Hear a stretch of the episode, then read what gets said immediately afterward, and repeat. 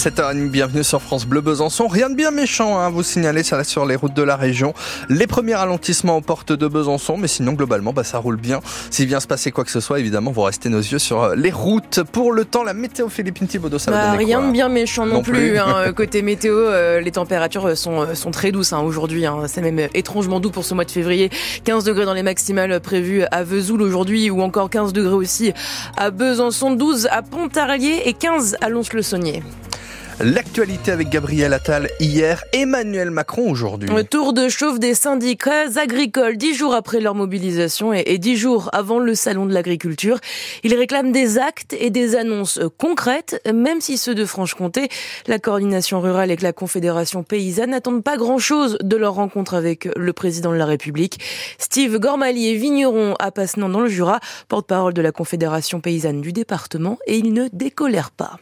Vu les annonces qui ont été faites en réponse au mouvement de crise, euh, elles nous semblent complètement en décalage avec les réels enjeux qui sont notamment euh, la situation agricole française euh, poussée par la FNSEA et, mise en œuvre par le gouvernement depuis des décennies, est complètement prise dans un système néolibéral d'hyperconcurrence, de spécialisation, où les agriculteurs travaillent tous les jours dans les champs, sont en permanence soumis euh, à des cours mondiaux et à des concurrences face auxquelles, de toute façon, ils ne sont pas en capacité de faire face. Et c'est pas en remboursant des taxes sur du gasoil que on résoudra et on permettra à, à les agriculteurs d'améliorer leurs conditions euh, de revenus et de travail.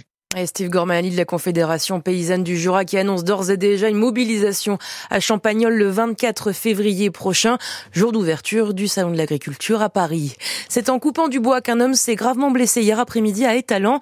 13 pompiers et une équipe de sauvetage en milieu périlleux et montagne ont dû intervenir pour lui porter secours.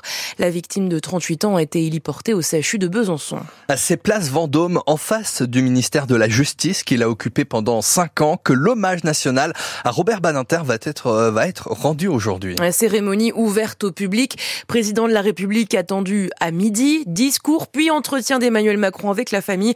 Voilà le programme de la cérémonie. Garde Sceaux, artisan de l'abolition de la peine de mort ou encore prof de droit à Besançon. Robert Badinter s'est éteint la semaine dernière à l'âge de 95 ans. Nicolas Sarkozy sera fixé sur son sort cet après-midi. La Cour d'appel de Paris rend sa décision dans le procès Big Malion. Big Malion, ce système de double facture mise en place pour couvrir les folles dépenses de campagne lors de la présidentielle de 2012. Avec un enjeu pour l'ancien chef de l'État, sera-t-il à nouveau condamné à de la prison ferme comme en première instance et comme dans l'affaire des écoutes? 7h33 sur France Bleu, la grève est sur les rails à la SNCF. Pour de meilleurs salaires, la CGT et Sudrail appellent les contrôleurs à cesser le travail dès demain soir et jusqu'à lundi matin, 8h. On sera alors en plein dans un week-end de vacances ici pour la zone A et aussi euh, côté euh, Île-de-France et Toulouse pour la zone C. Alors, à quoi faut-il s'attendre, Cyril Arnaud? Pas de détails pour le moment sur le nombre de trains annulés. La SNCF doit annoncer dans la journée son plan de transport, mais les syndicats préviennent, le mouvement sera massif. Sudrail et la CGT représentent 60% des contrôleurs ferroviaires et les organisations estiment qu'entre 7 et 9 contrôleurs sur 10 vont faire grève. Un mouvement qui devrait concerner tous les types de trains, TGV, Ouigo, TER, Intercité et Transilien. Dans les faits, les TER et Intercité devraient être moins touchés car ils peuvent rouler sans contrôleur. C'est impossible pour les TGV. Les chefs de bord sont les garants de la sécurité et sont les seuls autorisés à communiquer avec le conducteur.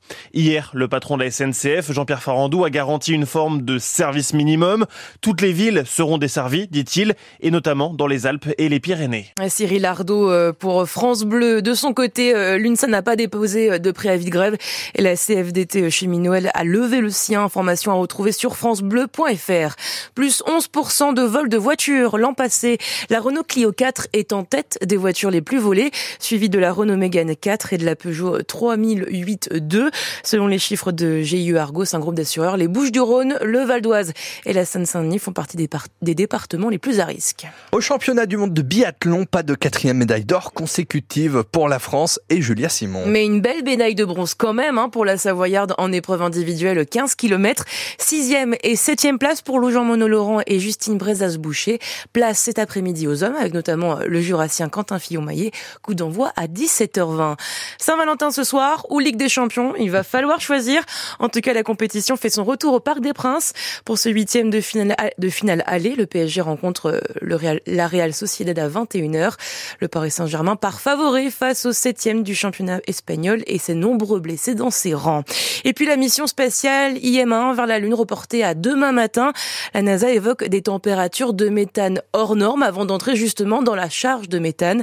Le lancement de l'alunisseur Nova-C de la start-up américaine Intuitive Machine était prévu il y a 30 minutes à 6h57 précisément. L'entreprise américaine espère être la première firme privée à se poser sur la Lune.